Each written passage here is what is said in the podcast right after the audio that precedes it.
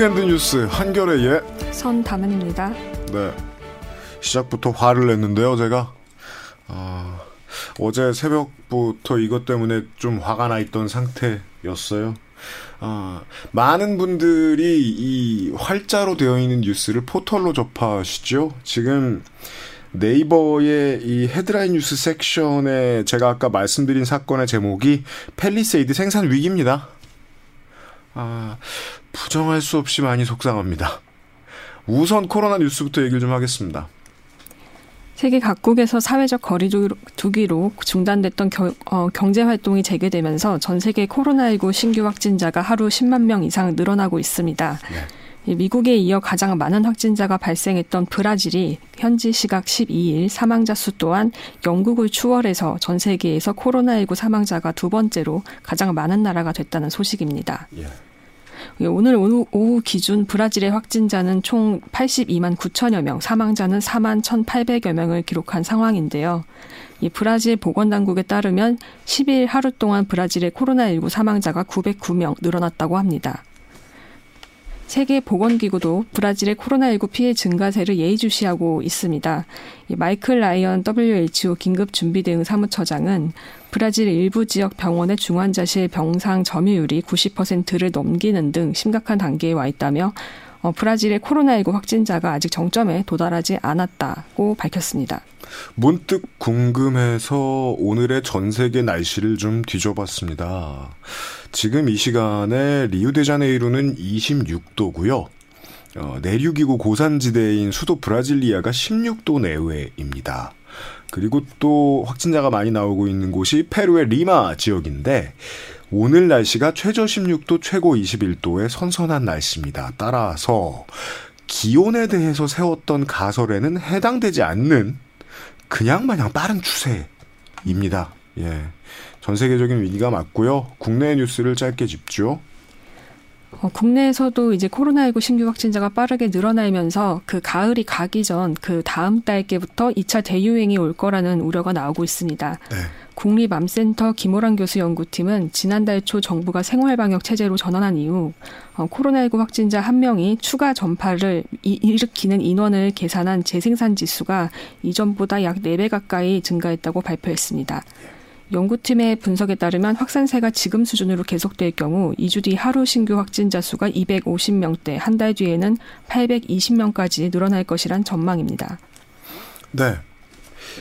경험해 본 적 없는 빠른 속도는 아닙니다. 현재까지 확진자의 누적수를 보면요. 수도권이 지금 서울, 인천, 경기를 다 합해서 2,400여 명 정도 되더라고요. 그 전체 지금까지 우리나라의 누적수의 5분의 1 정도입니다. 어, 요즘 수도권이 중요한 이 문제의 온상이라는데 5분의 1? 따라서 우리는 지난 봄 대구 경북의 확산세가 얼마나 빠르고 무서웠는지를 다시 느끼게 됩니다. 우리는 경험했던 적이 있어요. 네. 그리고요, 음, 내일 이 시간에 어, 손지은 기자하고 제가 참여와 반성의 시간을 갖겠습니다. 21대 국회 원구성이 안 됐습니다. 날짜를 넘겨서 한 주가 지나고 있어요. 예, 상임위원장 배분을 놓고 어제 합의점을 찾는 듯 보였던 21대 국회 원구성이 여야의 견해차로 또다시 불발됐습니다. 예. 예, 박병석 국회의장은 15일까지 국회 본회 아, 15일에 열리는 국회 본회의에서 상임위원장 선출권을 반드시 처리하겠다고 어, 여야의 최종 시한을 통보한 상태인데요. 네. 지금 한 네 번째 최종 시한이 나왔고. 예, 어제 더불어민주당과 미래통합당 원내대표단이 그 잠정 합의했던 내용은 네. 전체 18개 상임위원장 자리 가운데 민주당이 11개, 통합당이 7개를 가져가는 안이었습니다. 그렇습니다. 어, 그러니까 법제사법위원장은 이제 민주당이 맡는데 어, 대신 이제 경제와 관련된 예산결산 특별위원장, 국토교통위원장, 정무위원장 등 알짜 상임위를 통합당에 넘기는 어, 내용이었던 거죠. 저 세 개의 위원회 위원장, 뭐 위원회에 들어가고 싶은 것도 마찬가지. 초선 의원 들이 다선 의원들이 위원장을 맡고 싶은 것도 마찬가지. 정말 정말 좋아할 수가 좋아하지 않을 수가 없는 음. 곳들입니다. 많은 돈이 배정되고요. 예, 그렇죠. 지역에 큰 소리 내기 좋은 곳들이란 말이죠. 그런데 이 잠정안이 어제 오전 통합당 의원총회에서 받아들여지지 않으면서 원구성이 다시 미뤄지게 된 상태입니다. 네. 민주당 입장에서 나름대로 통큰 제안을 했다고 볼 수 있는데 통합당 내부에선 법사위는 협상의 대상이 아니다라는 반발이 거셌던 것으로 전해집니다. 그렇습니다. 제가 이번에 틀려먹고 새로 배우게 된 건 여야의 밸런스가 확 한쪽으로 기울어졌다고 해서 원 구성의 타협 지점이 달라지지 않더라라는 거예요. 그렇죠. 저는 이런 걸 처음 봤습니다. 지금 21대의 국회 비율 보시면 한국당이 원내 비율이 34%가 조금 넘고요. 민주당은 거의 59%입니다. 58% 정도예요. 87년 체제 이후에 한 정당이 차지한 가장 높은 비율입니다. 그리고 우리나라 헌정사상 가장 많은 단일 정당의 의원 수입니다. 음. 이 상황에서 제가 얼른 5월에 생각했을 때는 무슨 할 말이 더 있다고 법사위를 달라고 하겠느냐라고 생각했던 것이 저의 패착이다. 내일 한 번 더 손지은 기자와 반성하겠습니다. 법사위를 명분으로 뭐 더 얻어내려는 게 아닌가 싶기도 한데. 저는 그게 아니라고 생각합니다. 그 아니 결국은 그렇게 될 거라고 음. 아 예측 못하겠다 네. 무서워서 결국은 그렇게 되겠죠. 법제사법위원회를 놓는 대가로 최대한 많은 걸 가지고 음. 오겠죠. 다만 야 이렇게까지 계속해서 붙들고 늘어질 수 있구나라는 점에서 아 의회 정치는 보면 볼수록 참 신기하다는 생각이 듭니다. 그리고 제가 intro에 말씀드렸던 얘기를 다시 한 번만 좀 정리해 드릴게요. 현대자, 현대자동차에 부품을 납품하는 협력업체에서 일했던 사내하청 노동자가 작업 중 기계에 끼어 숨지는 사고가 발생했습니다. 네. 예, 사고는 11일 밤 9시 20분께 울산에 있는 현대자동차의 1차 협력사인 덕양산업에서 일어났는데요. 울산에 계시지 않은 분들 또 공장에서의 업무에 익숙치 않은 분들이 1차 협력사라는 단어가 좀 어색하신데 음. 1차 협력사의 협력사가 아래에 또 있고 2차 협력사. 그렇죠. 아래에 또 있고 아래에 또 있죠. 그러니까 정확히 말하면 이 돌아가신 분이 근무하셨던 곳은 현대자동차의 2차 하청사라고 얘기를 할 수 있죠. 맞습니다. 네. 어, 이곳에서 그 현대차 모델 펠리세이드와 코나 등 두 개 차종의 운전석 앞쪽에 들어가는 패드를 생산하는 라인에서 어, 이제 일을 하시던 50대 어, 여성 노동자가 금형 금속으로 된 거푸집인데요. 네. 이곳에 끼이는 사고를 당해서 병원으로 옮겨졌으나 숨졌습니다. 고용노동부는 12일 작업장 내 모든 공정에 대한 부분 작업 중지 명령을 내렸고 조사에 착수했습니다. 그렇습니다. 이런 일이 있을 때는 울산 지역의 언론인들은 당연히 노동조합을 찾아가서 먼저 실상을 듣습니다. 음, 아직 정확한 사고가 나온 것은 아닌데요. 노동조합 쪽에서는 자동차 부품 업체에서 산재 사망 사고가 일어나는 건 꽤 이례적인 일이라고 설명하고 있습니다. 예. 이번에 사고가 난 공정의 경우 안전 센서 등이 이제 설치돼 있어서 금형이 떨어지더라도 이걸 좀 막아주는 장치가 있는데 이게 작동하지 않았던 걸 이제 비춰볼 때 설비 프로그램이 오작동했을 가능성이 높다는 입장입니다. 그렇습니다.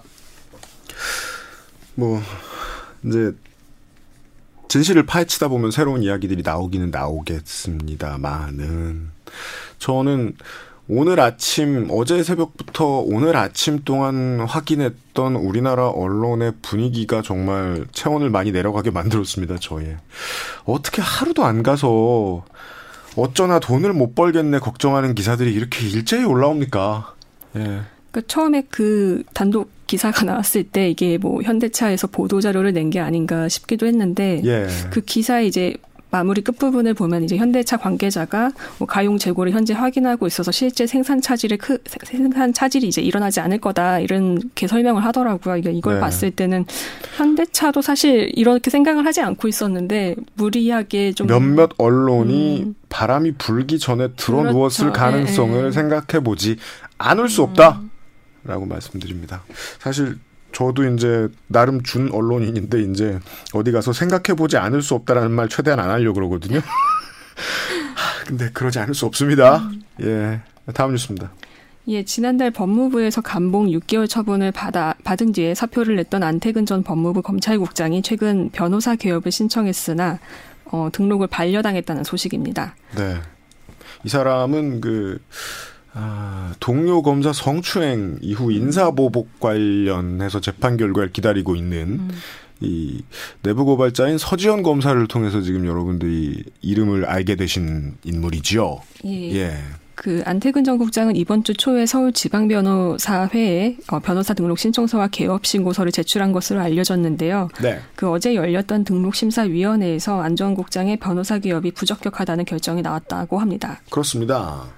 이게 이제 로스쿨 이후에 좀 변화된 추세이기도 한데요. 변호사 단체들이 회원 자격 심사를 예전보다 좀 엄격하게 합니다. 음. 아, 기억나는 걸로도 이 김학의 전 법무부 차관이나 김수창 전 제주지검장 뭐 이정열 전 판사도 그랬고 등등 결국 뭐 되는 분위기였지만 변호사가 되는 분위기였지만 최소 한 번씩은 변협 차원에서 혹은 지방 변호사의 차원에서 제동을 걸었습니다. 아무래도 지금 당장 이걸 받아주는 건 눈치 보인다는 입장이었던 것 같습니다. 그리고 말씀드린 이 인사보복 관련 재판 결과가 아직 안 나오기도 했고요. 그 상황에 이 안태근 전 국장이 스스로 검찰에서 물러나는 의원 면직을 신청을 했습니다. 의도는 뭐 간단합니다. 빨리 그만두고 변호사 개업하겠다. 아 그리고 2017년도에 이제 네. 그 이번에 이 사안에 이제 원래 문제였던 원인이 됐던 그 돈봉투 만찬 사건 때 맞습니다. 면직 처분을 이제 원래 당에 받았었는데 면직 음. 처분이 되면은 변호사 개업을 할 수가 없거든요. 그렇죠. 그래서 이제 소송을 통해서 복직을 했고 맞아요. 이제 6개월 감봉이 됐기 때문에 의원 면직을 할 수가 있었다. 네. 본인의 입장에서는 이제 그 산 넘고 물 건너서 좀 힘들게 여기까지 왔다고 네. 볼 수도 있습니다. 예. 이걸 지금 서울지방변호사회가 막아선 거고요. 예. 아, 받아줄 가능성이 좀 높다고 보지만 그래도 숙려 기간 같은 것을 챙기는 모습을 보이고 있습니다. 변호사 단체들이요. 국제뉴스 하나 보시죠. 예, 1906월 6월 12, 아 1990년 6월 12일은 구소, 구소련이 무너지고 러시아 연방이 설립된 날인데요. 네. 어, 러시아에서는 그래서 매년 6월 12일을 러시아 러시아의 날로 기념하고 있습니다. 네. 어, 그럼 1990년이니까 올해가 30주년인가요? 주년인 거죠. 예. 30번째 국경일을 맞아서 어, 러시아 해군 러시아에서 2012년에 건조를 시작한 최신 전략 핵 잠수함 블라디미르 대공함을 이날 북해함대에 실전 배치했다고 합니다. 네, 미국 언론들은 비웃습니다. 왜 하필 이름이 블라디미르냐? 어, 푸틴과는 다릅니다. 음. 다른 인물입니다. 네. 이 START 스타트라고요. 그 러시아와 미국 사이에 전략 무기 감축 협정이 있습니다. 그 아버지 부시 대통령하고 고르바초프 대통령 간에 처음 나왔던 건데 어최 최종 지금까지 네 번째 협정이 갱신이 됐습니다. 2010년부터 지금 10년간 이어지는 협정이 지금 있는데 그동안 핵탄두를 줄이고 했습니다. 나름 두 국가가 내년 2월에 이게 종료가 돼요. 근데 미국이 이 협정에 중국을 넣자면서 어깃장을 놓았고 음. 러시아는 이걸 왜 서두르지 않냐면서 뒤로는 현재 협정과 무관한 이 핵 어뢰를 날릴 수 있는 무기들 같은 걸 늘리고 있던 중입니다. 2016년부터 이런 뉴스가 나왔는데 말씀해 주신 대로 이 러시아의 날을 기념해서 수건 사업으로 꾸준히 진행해 왔던 것입니다. 예. 그리고 어 시간이 시간이군요. 끝으로 그 이건 스포츠 뉴스인데 국제 뉴스이기도 하고 사회 뉴스이기도 하고 생활 체육인들을 위한 뉴스이기도 합니다. 인종차별 발언을 해 무리를 빚은 크로스핏의 최고 경영자 그렉 글래스맨이 자리에서 물러났습니다. 크로스핏 해보신 청취자 여러분들 계시죠? 너무 끔찍했던 기억이 나네요. 아, 아 지금 손담은 기자가 말하는 건 힘들다. 아 힘들죠. 아주 아주 힘들다. 네. 예, 아주 아주 힘든데 옆에서 자꾸 응원한다. 음. 뭐 이런 크로스핏의 특징이 있죠. 응원인지 종용인지. 네. 아무튼 이 크로스핏이라는 게 그냥 생활체육의 종목 이름이 아니고 특허를 가지고 있는 브랜드의 이름이기도 합니다. 음. 크로스핏이라고 이름을 달고 사람들이 모여서 운동을 하려면 로열티를 내야 하는 기업이죠. 네. 예, 근데 이 크로스핏의 CEO인 글래스맨은 지난 6일 미국의 보건계량 평가 연구소가 조지 플로이드 시위를 지지하는 트윗에 어, 조지 플로이드와 코로나19를 합성한 단어인 플로이드 19라는 댓글을 남겨서 인종차별 논란에 휩싸였습니다. 네. 인종차별에 분노하는 사람들을 감염병에 걸린 사람으로 비유했다는 뜻입니다. 음, 예. 네. 이 연구소는 미국 내에서 코로나19 사례 연구 모델을 만든 기관이기도 한데요. 네. 여기에 대해서 글래스맨이 어, 당신들의 잘못된 모델이 우리를 격리시켰는데 이제는 인종차별에 대한 해법을 제시하겠다는 것이냐라고 이제 얘기를 해서 더 논란이 커졌죠. 처음 나온 이 트윗에 대한 반응을 제가 봤던 기억이 나는데요. 보자마자 전 세계의 트위터리언들이 눈치를 챘습니다. 곧 다가올 미래를. 음. 아, 이 사람은 사임하고 이 회사는 큰일 나겠구나. 왜냐하면 사람들이 이젠 아는 거예요. 소셜을 잘못 어떤 기업의 대표가 오너가 소셜을 잘못 썼을 때 나는 커다란 나쁜 일들 음, 음. 이걸 흔히 오너 리스크라고 하고 우리나라 사람들도 잘 압니다. 대한항공이나 미스터피자 같은 사례들이 음, 좋은 사례죠. 일하는 사람들이 아무리 열심히 일해도 오너가 그런 실수를 한 번 하면 음. 주가가 폭삭 무너지고 심지어 그 경영권도 빼앗기게 되는 이런 상황들 말입니다. 예, 크로스핏의 주요 스폰서인 스포츠 브랜드 리복 등은 어, 지금 크로스핏과의 파트너십을 철회했고 네. 어, 연 3천 달러의 브랜드 사용료를 냈던 체육관들도 수백 곳이 계약을 중지했다고 합니다. 어, 이에 글래스맨은 9일 어, 현지 시각 어, 크로스핏 커뮤니티의 균열을 만들었고 회원들에게 상처를 입혔다. CEO에서 물러날 것이고 은퇴하기로 결심했다고 사의를 표했습니다. 네, 이 사람이 그 크로스핏을 개발한 사람입니다. 아버지예요. 네. 이번 일로 물러나게 됐고요. 사과는 소용이 없고요. 경영의 측면에 있어서는. 음, 특히나 이 리복 같은 스포츠 브랜드는 어, 킬러 컨텐츠가 없어서 그동안 음. 2000년대 중반에 아디다스에 팔려갔죠. 음. 그런 다음에 다시 이 회사가 중흥하게 된 핵심 역량이 크로스핏인데 사실상 1번 카테고리를 날린 겁니다. 단 하루 만에. 미국 사회가 이 이번에 인종차별 문제를 얼마나 심각하게 받아들이고 있느냐 하는 아주 좋은 사례입니다. 예. 스포츠 뉴스까지 이번 주 weekend 뉴스였습니다. 한결의 선담은이었습니다. 두 번째 곡 들어야죠.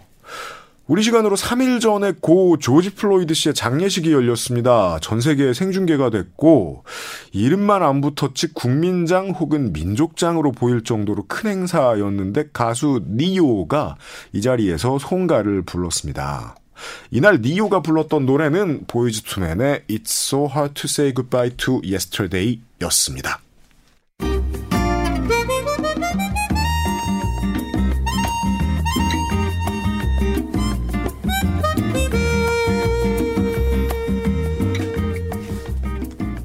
개성공단 기업들이 공단 폐쇄 관련 헌법 소원 재판 진행을 계속해서 요구한 지도 이제 4년입니다. 음, 관련한 성명문이 지금 제 앞에 있는데요. 일부분을 좀 읽어드리죠. 지난 5월 9일로 국정농단을 일삼던 박근혜 정부의 법적 절차를 무시한 개성공단 폐쇄 조치에 대한 위헌 확인 헌법 소원 심판 청구를 한 지 만 4년이 되었다. 개성공단 전면 중단으로 우리 개성공단 입주 기업인들은 하루하루 고통의 나날을 보내고 있지만 헌법재판소는 무려 4년 동안이나 우리의 헌법 소원 심판 청구에 대해 공개 변론조차 진행하지 않고 있다.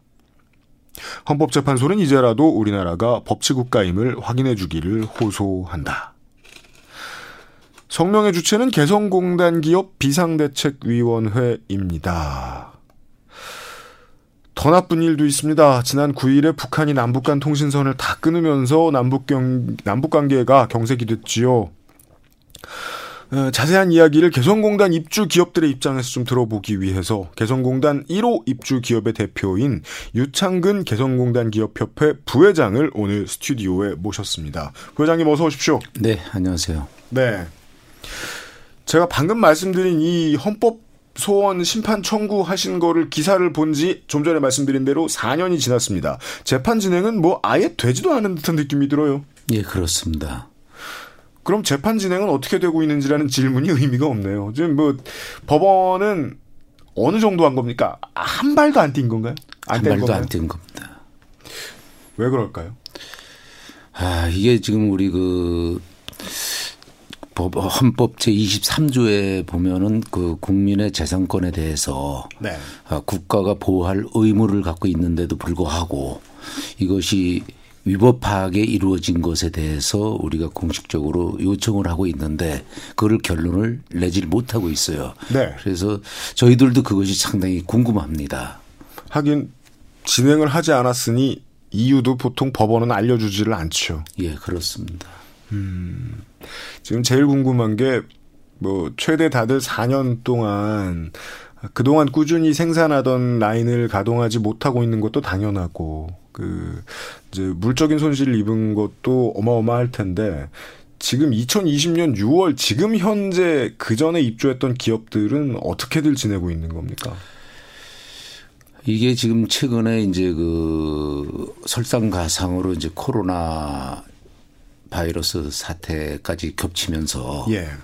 기업들은 정말 그 어느 때보다도 더 큰 위기를 직면하고 있는데 아, 코로나가 앞으로 어떻게 될지 예측할 수 없는 것처럼 그럼요.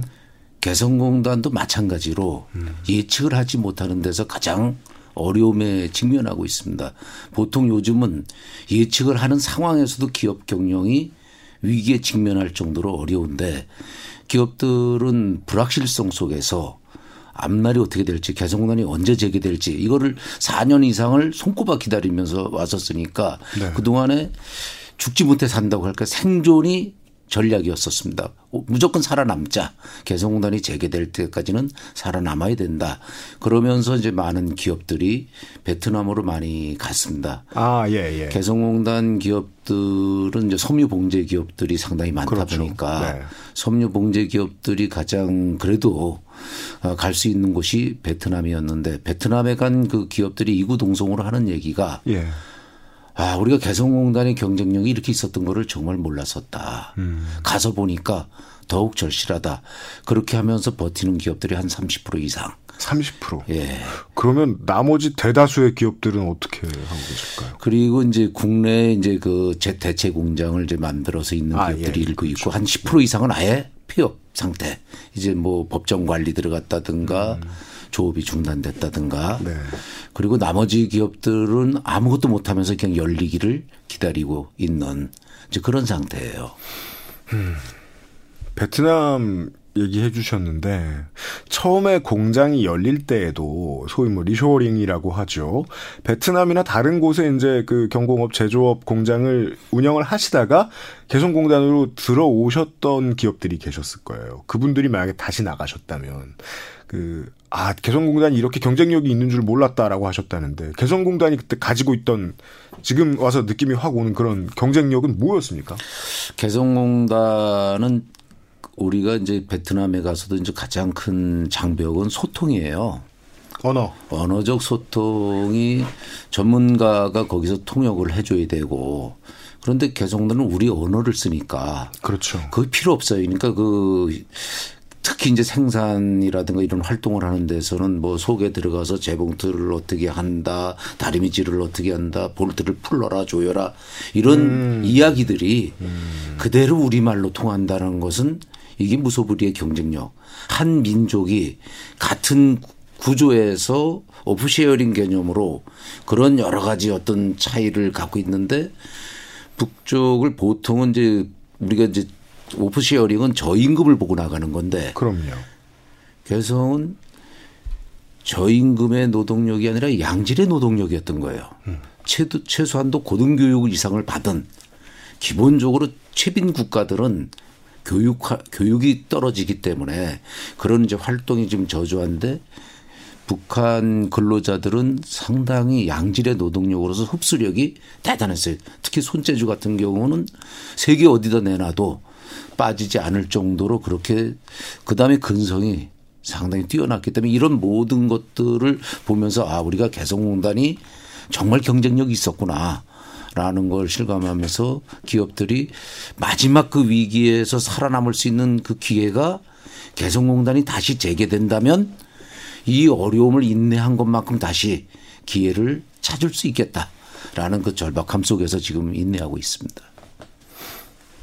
개성공단에서 경영을 하고 거기에 이제 북한 측의 노동자들과 함께 일을 해보니까 이곳의 경쟁력은 어마어마하기 때문에 잠깐 다친다고 하더라도 다시 열려서 원상복구하면 어, 경영도 여전히 이 그동안의 마이너스를 다 상쇄할 수 있을 만큼 얻어갈 수도 있을 것이다라는 확신이 계시, 있으시다는 거 아니에요, 이 경영자분들은. 예. 그 원인을 들어보니까 모든 면에서 북한 노동자분들에 대한 칭찬입니다. 고등교육을 받으셨고, 우리말이 잘 통하는데, 어, 손재주도 뛰어나다. 이거는 보통은 쉽지 않은 조건, 아주 아주 어려운 조건. 그래서 지구상에서 아마 이런 조건은 없을 거라고 하고 음, 네, 네. 세계적인 기업들 음. 우리 이제 한상을 비롯해서 해외에 네. 특히 이제 이태리 같은 경우가 이제 그런 명품 예. 그러니까 이제 그 우리가 이제 봉제해서 싼 노동력을 갖고 일을 하는 게 아니라 음. 아, 지금은 이제 상당히 이제 경쟁력을 갖고 있는 그 양질의 제품들을 생산할 수 있다라는 것을 그들이 직접 와서 눈으로 목격을 하고 야 이곳에서 이런 제품이 나오는구나. 라고 인정할 정도로 이미 아. 검증이 돼 있었습니다. 우리가 흔히 말하는 우리가 흔히 생각하는 뭐 이제 직물이라고 말할 것 같으면은 중국제 싸게 많이 들여와서 뭐 국내에서는 흔히 뭐 단체복 같은 데서 많이 소비하곤 하는 그런 물건들의 quality를 모르시는 청취자분들은 없으실 거예요. 근데 그 상대는 그 정도 수준이 아니라 이제 이탈리아나 프랑스에서 보는 명품 수준과도 겨뤄볼 만한 정도가 그동안 나왔다. 아, 그렇다면 다시 공장을 베트남이나 중국으로 돌리는 것도 뭐 그렇게 매력 있는 선택은 아니네요. 그렇습니다. 지금 요번에 우리가 이제 코로나 사태 때 국회에 가서 네. 아, 어떤 이야기를 했는가 하니까 개성공단에서 우리가 그 세계적으로 우리나라 위상이 이번에 올라간 것은 봉쇄하지 않고 이런 조치를 극복했던 코로나 바이러스를 극복하는 이 사례가 전 세계가 대한민국이 투명하고 그렇죠. 이런 나라구나. 그런데 개성공단에서 매일 천만 장 이상의 마스크를 생산할 수 있고 방진복을 생산할 수 있고 세계가 신뢰하는 그런 제품을 바로라도 공급할 수 있기 때문에 지금 남북 관계의 어떤 특수 사항을 다 버리고 부회장님이 지난달에 그 인터뷰를 많이 하셨던 걸 제가 어디서 들었습니다. 예. 당장이라도 다시 돌릴 수만 있다면 개성공단은 하루에 천만 장이라도 수준 높은 마스크를 만들 수 있다. 근데 한 달 동안 어떻게 된 거예요? 결국은 안 됐네요. 지금까지는. 만나 보셨습니까? 뭐 통일부나 통일부나 뭐 이런 여러 곳에서는 뭐 그 자재 문제라든가 특수성 문제를 갖고 이야기를 하지만 사실 이런 계기를 통해서 남북 관계 뭔가 개성공단을 열 수 있는 어떤 계기를 만든다면 이번 조치처럼 지금 전단지 문제로 개성공단 완전 철수. 네. 이런 얘기가 나오지 않았을 거예요 아마. 그런 아. 상황이었다라면 북쪽에서는 어떻게든지 개성공단을 열겠다고 음. 했었고 음. 지난해 그 신년사를 통해서 개성공단에 대해서는 조건 없이 재개하겠다라는 것을 그럼요. 쪽에서 선포를 했었어요. 네. 근데 우리 그 기회를 놓친 거예요. 그렇게 음. 계기를 마련해 줬는데도 완전히 뒷북치듯이 음. 그냥 미국 동의 없이 우리가 할 수 없다라는 어떤 이런 한계점만 드러났기 때문에 북쪽에서는 더 이상 문재인 정부를 신뢰할 수 없다. 이런 음. 부분에서 뭐 할 수 있는 게 없지 않냐.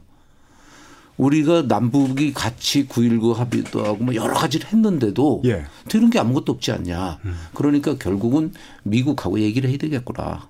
이제 우리 나라는 결국 신뢰를 잃어버린 거고 이 조치는 네. 어찌 보면은 상당히 최악의 상황이 된 거죠. 아, 네, 그렇죠. 네. 갑자기 궁금해졌는데요. 이 원래 뭐 부회장님도 그 기업 오너시잖아요. 개성공단에서 기업을 운영하셨잖아요. 음, 이 기업을 운영하기 전에 어 뭐 북미, 북중미, 음, 한국 간의 육자 뭐 이런 그 북아시아의 외교에 대해서 관심이 많으셨습니까? 전혀 없었어요. 그런데 이제 본인과 남북 근로자 노동자들의 생계를 다 책임지시게 되니까 전문가가 안 되실 수가 없었네요. 그렇습니다. 우리가 이제 개성이 우리는 순수한 경제인인데 네. 돈 벌러 들어갔던 거죠. 그렇죠. 그런데 이제 들어가면서부터 유엔사를 통해서 승인을 받아야 돼요. 음. 어? 우리 쉽게 해서 남북이 합의를 했는데 네. 유엔의 네. 동의를 받아서 출입을 할 수 있는 동의를 받아야 된다. 음. 우린 남북 문제가 아니구나. 국제 문제라는 얘기죠. 아, 처음에 이제 도라산 지나서 그냥 쭉 직진하면 금방 개성인데. 그렇죠. 경제인의 입장에서는 유엔사를 왜 만나고 지나가야 되는지가 이해가 안 됐다. 그렇죠. 그것이 우리가 지금 평화 협정을 맺은 상태가 아니라 정전 상태.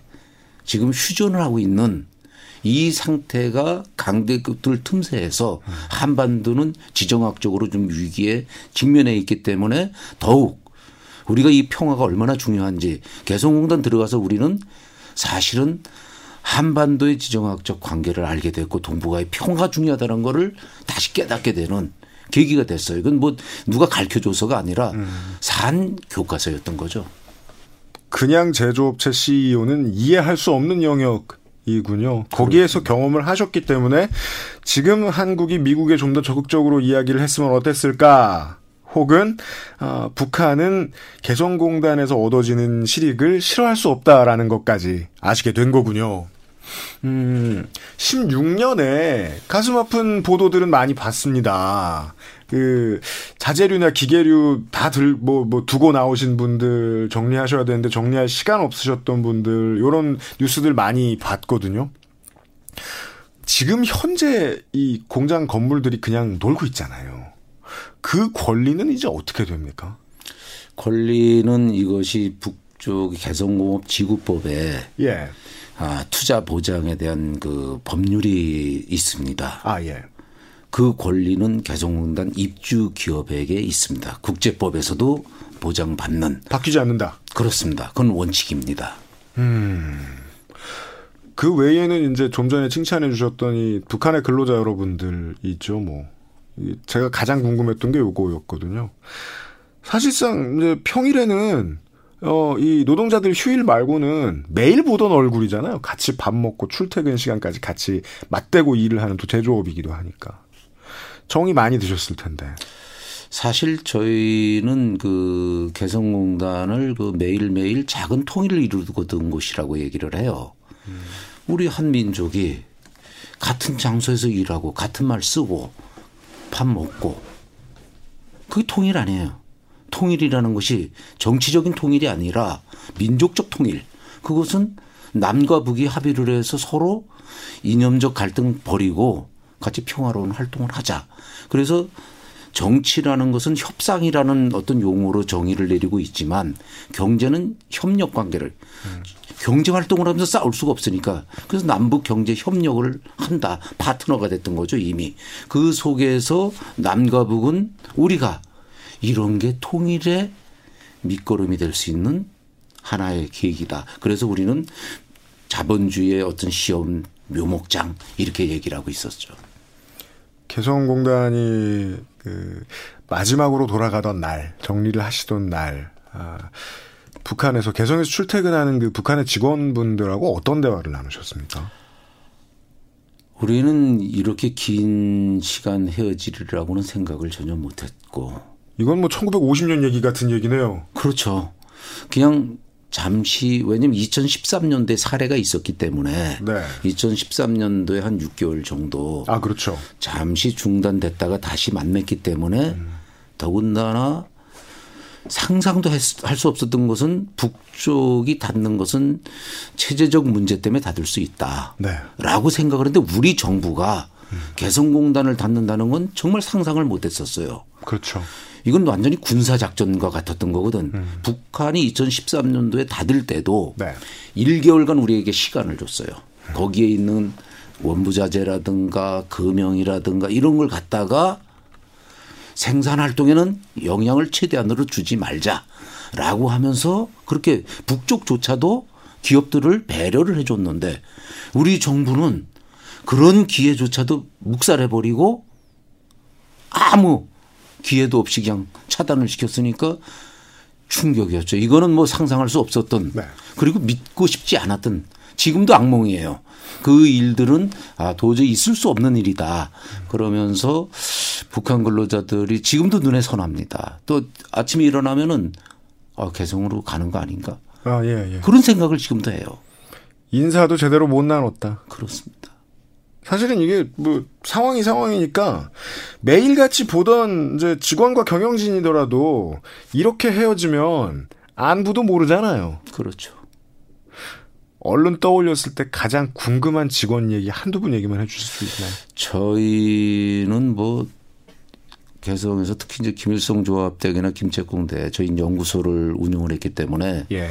한 100명 정도의 연구원이 정말 그 와서 교육을 받아 박사급으로 음. 일을 해서 저희는 어떤 손실보다도 그게 제일 큰 손실인데 아, 그 직원이 지금도 눈에 밟힙니다. 음, 연구소에서 일하셨던 직원. 네. 고급 인력이군요. 고급 인력이죠. 예. 그럼 또 연구소에서는 또 한두 해 같이 호흡을 맞춘 게 아니에요. 13년간. 13년이요? 저희가 1호잖아요. 네. 13년을 같이 호흡을 맞췄으니까. 그럼 그 직원은 공대를 나와서 청춘을 이 기업에 바쳤네요. 그렇습니다. 아. 그러면 사실 가족 같은데 그쵸 사장은. 그렇죠. 13년 내리고 일하면 그래서 우리가 개성공단은 근 뭐 근태 평가도 하고 싶지 않습니다. 그 정도 일한 파트너. 우리가 그래서 지금 뭐라고 얘기를 하는 거야. 왜 개성공단을 북한 핵이니 뭐니 이런 걸로 얘기를 해서 닫느냐. 음. 북한 주민을 위한 인도적 지원 사업이었다. 음. 그리고 같은 민족으로서 이렇게 신뢰할 수 있는 환경을 만들어서 음. 가장 안전한 이런 평화 경제를 우리가 실현했던 건데 네. 이런 부분들이 너무 안타깝습니다. 그러면 사실 지금 그 미래의 예측을 많이 하고 싶지 않으시겠네요. 그러니까 왜 많은 기업들이 베트남도 안 가고 기다리고 계신다는 건지 조금 더 깊이 이해하게 되는 게 마음이 그곳에 서 떠나지 않게 되시는군요. 당연하죠. 그래야만 이걸 감수하면서 폐업을 신청해놓고 법정 관리해놓고 다른 곳에 얼마든지 가서 공장도 열고 할 수 있는데 안 하고 기다리시는 이유가 지금 낼 수 있는 이득도 포기해가면서 기다리시는 이유가 그래야 설명될 수 있는 거잖아요. 그렇습니다. 거기에 마음을 두고 왔다. 그래서 우리가 이 국민들이나 또 정부 관계자들 모두가 네. 그런 부분들을 좀 인식을 하고 이제는 정치적 관계를 떠나서 적어도 결단을 내릴 때가 됐다. 북한의 이런 조치에 대해서 즉각 재개를 할 수 있는 네. 선택이 아니면 개성공단은 정말 어려워진다 네. 이런 생각이 듭니다. 알겠습니다. 오늘 부회장님 말씀을 또 들어보니까 아, 우리나라 정부가 좀 우리 정부가 마음으로 좀 이 입주업체들의 이야기를 좀 들어봐줬으면 좋겠다는 생각은 드네요. 그런다고 해서 아, 대단한 변화가 있을지 없을지 모른다고 하더라도 말이죠. 예. 아, 개성공단 기업협회의 유창근 부회장이셨습니다. 지금까지 시간 내주셔서 감사합니다. 네, 감사합니다.